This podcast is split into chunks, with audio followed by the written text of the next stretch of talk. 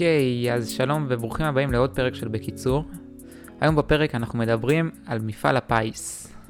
הרעיון לעשות פרק על מפעל הפייס יושב לי בראש עוד מהימים הראשונים שחשבתי על הפודקאסט.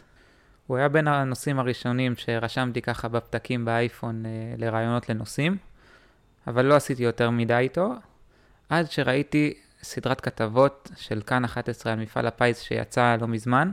והסדרת כתבות הזאת פשוט גרמה לי לחבוש את כובע העיתונאי לוחם הצדק שלי, ולצאת ולחפש כמה שיותר מידע על מפעל הפיס, וגיליתי דברים מעניינים ומעצבנים בו זמנית. אני אקדים ואומר שבשונה מהפרקים הקודמים שניסיתי להיות כמה שיותר אובייקטיבי ולהביא כמה שיותר נתונים שלא ישתמעו לצד מסוים, היום בפרק אתם תרגישו את הדעה שלי, ובגלל זה יותר מתמיד אני מזמין אתכם לפנות אליי באינסטגרם, להתווכח איתי ולהסביר לי למה אני טועה. אנחנו נתחיל בפתיחה קצרה ממש של מתי קם מפעל הפיס, מי הקים אותו, לאיזה מטרה, ואיך הוא הגיע למימדים המפלצתיים שהוא הגיע היום. נדבר על מאיפה מגיעות ההכנסות העיקריות של מפעל הפיס, ואיך הוא מחלק אחר כך את ההכנסות האלה בין הזוכים ובין הקהילה. נדבר על הסוגים השונים של ההגרלות ועל השפעות שלהם על המאמרים. נדבר על החלוקה של דוכני פייס בין המרכז לפריפריה. וחלק גדול מהפרק אנחנו נדבר על השקר הגדול של מפעל הפייס, שהוא הטיפול בהתמכרות שנגרמת מההימורים בהגרלות. יאללה, מתחילים. אז איך הכל התחיל? בשנת 1951, מדינת ישראל מלקקת את הפצעים ממלחמת העצמאות ומתמודדת עם גלי העלייה הגדולים מכל העולם.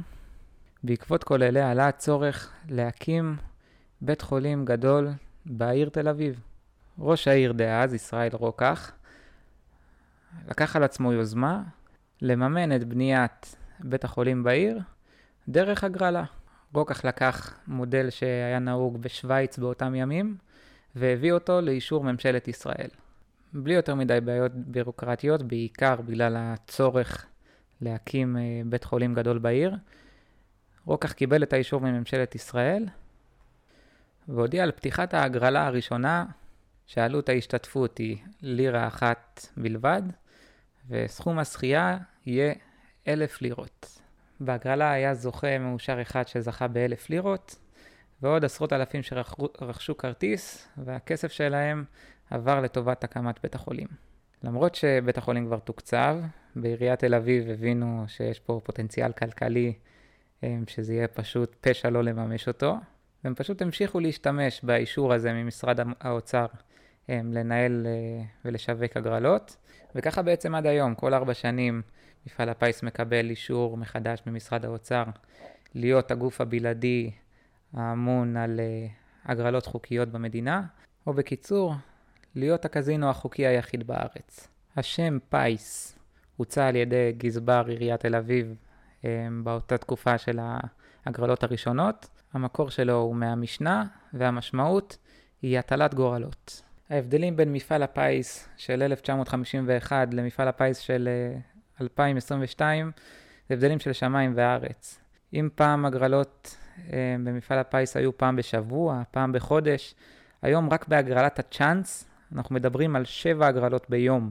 פרסומים בטלוויזיה, ברחוב, ברדיו, מבטיחים לנו ערים וגבעות ומיליוני שקלים. הם משווקים לנו את ההגרלות עם דמויות קטנות וצבעוניות כמו המיניונים, וכוכבים של ארץ נהדרת שעושים ככה דמויות מצחיקות כדי לשכנע אותנו לקנות את המנוי שלהם. בעיתון אנחנו רואים כמה פעמים בשבוע כתבות ממומנות על ידי מפעל הפיס, על זוכים במסכה אדומה, וכל זה כדי שנרגיש שהנה, אנחנו הבאים בתור. אנחנו הפריירים היחידים שלא זכו עדיין במיליונים. הגידול הזה במספר ההגרלות, ואיך שדוחפים לנו את זה ובפרסום, הכל פונקציה של רווח.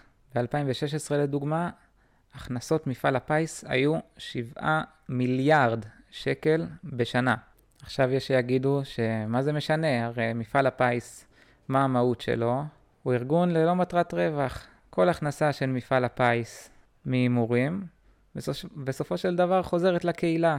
אנחנו רואים בכל מקום ברחוב על מגרשי כדורגל, שהוקמו בזכות הפייס, ובתי ספר ומחשבים בבתי ספר נקנים בזכות מפעל הפייס, והם כמובן דואגים שנדע את זה, ומפרסמים לנו את זה, וכותבים על כל מקום שהוקם בזכות הפייס, שזה בזכות הפייס.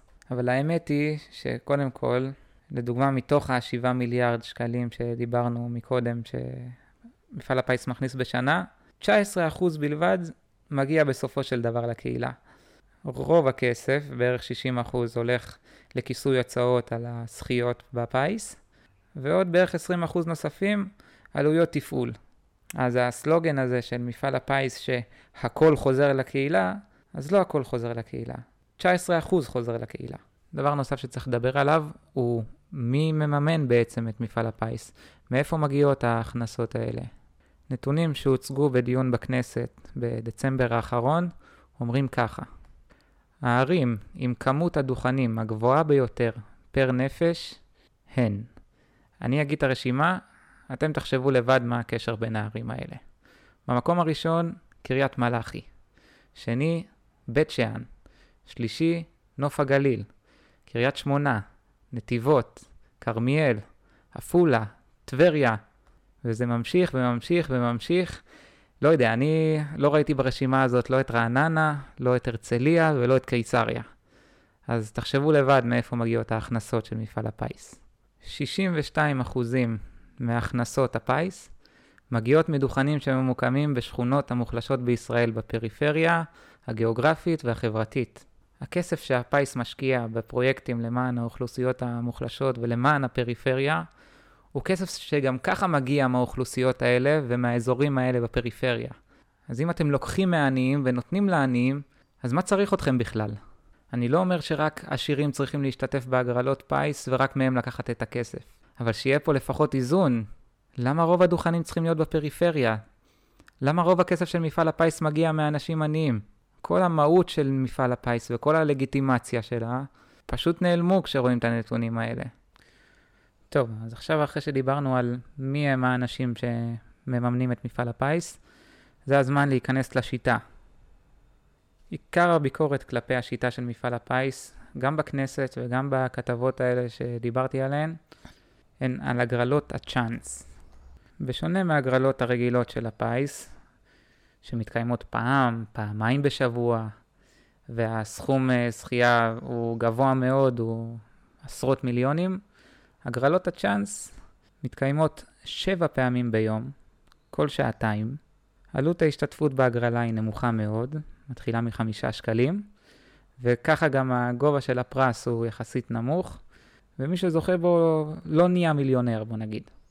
הגרלת הצ'אנס הפכה להיות ההכנסה העיקרית של מפעל הפיס.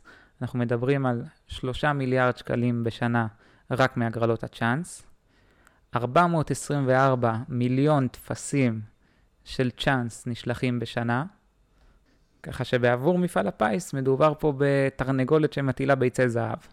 מה הבעיה? שהשיטה הזאת של כמה הגרלות ביום בעלות נמוכה נועדה לאוכלוסייה ספציפית מאוד, והיא המכורים להימורים. הגרלת הצ'אנס משחקת למכורים להימורים בדיוק בנקודה הרגישה שלהם. בן אדם שמכור להימורים, לא מעניין אותו לזכות במיליונים ולהתעשר. מעניין אותו הריגוש, התחושה הזאת של הציפייה, של המתח והזכייה, גם אם זה בסכומים ממש קטנים. כל התחושות האלה פשוט מתדלקות את ההתמכרות של האנשים המכורים. כסף שמגיע מהגרלות הצ'אנס זה כסף מזוהם, זה כסף שהורס משפחות. שלא יספרו לנו סיפורים על כסף שבונה כיתות ומגרשי כדורגל, בונים ושמים שלט בזכות הפיס. זה לא בזכות הפיס, בזכות הבחור שישב כל היום מול הגרלת הצ'אנס, ובזבז את כל הקצבת נכות שלו, ושתיגמר קצבת נכות אז הוא ייקח מאשתו ומהילדים ומהדודים, ויתחיל להלוות מהשוק האפור, וכשהוא יושב בשעה 10 בבוקר מול הגרלת הצ'אנס ומפסיד, הוא לא צריך לחכות יומיים.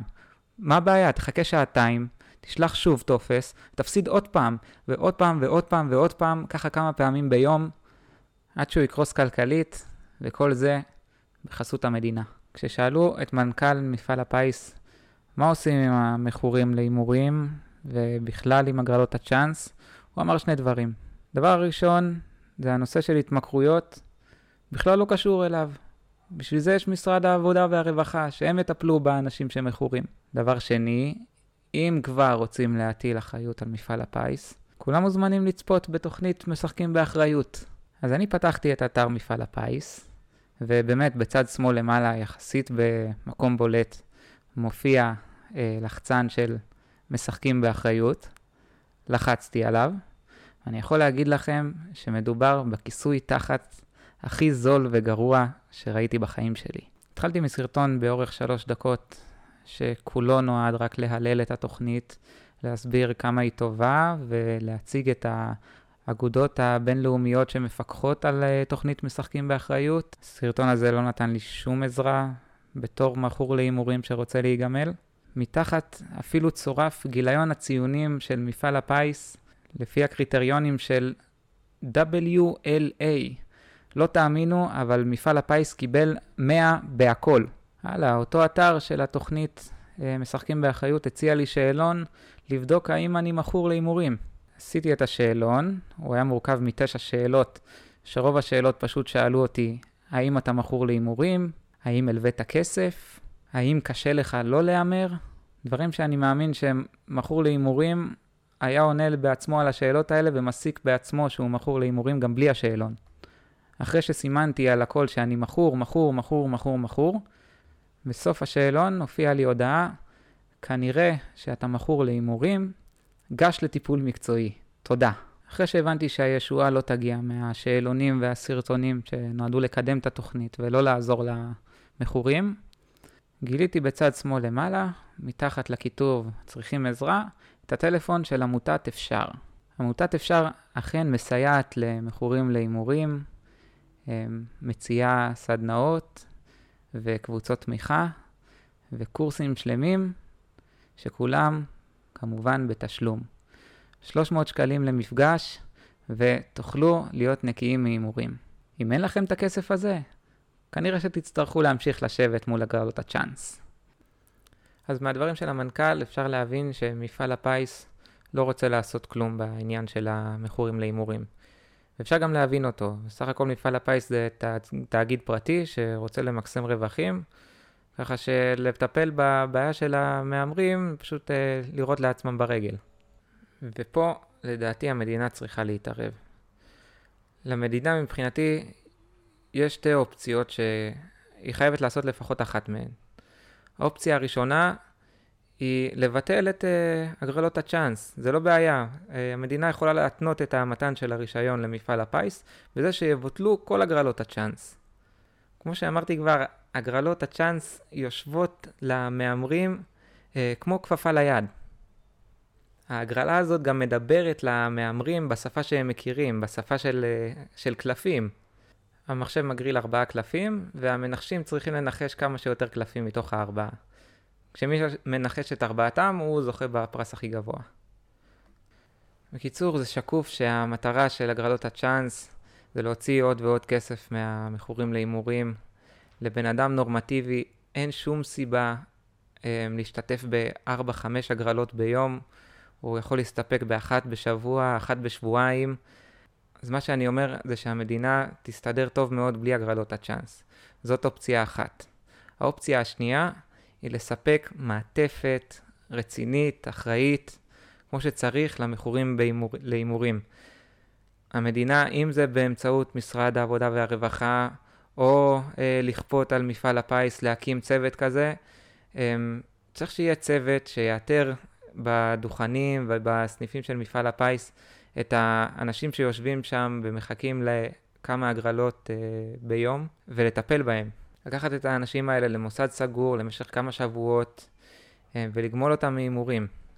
אם המדינה נתנה יד להימורים החוקיים האלה ובעצם נתנה למפעל הפיס את האישור לבצע הימורים חוקיים בארץ, היא גם צריכה לפקח שנעשה משהו עם התופעות לוואי של הימורים חוקיים, שזה התמכרות להימורים, אין מה לעשות.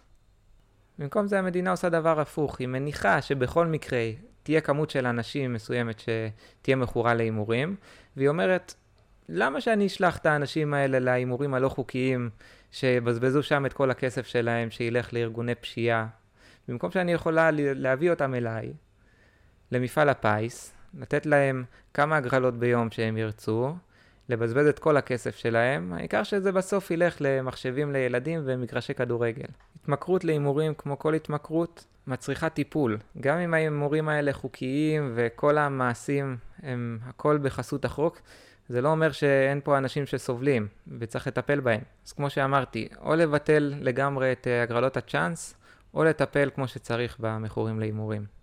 טוב, אז זה כל מה שהיה לי להגיד על מפעל הפייס. מזכיר לכם לדרג אותנו באפליקציה שאתם שומעים בה את הפודקאסט, להוסיף את הפודקאסט לאפל מיוזיק, לספוטיפיי. היה לי מאוד כיף ומעניין, אז להתראות ונתראה בפרק הבא.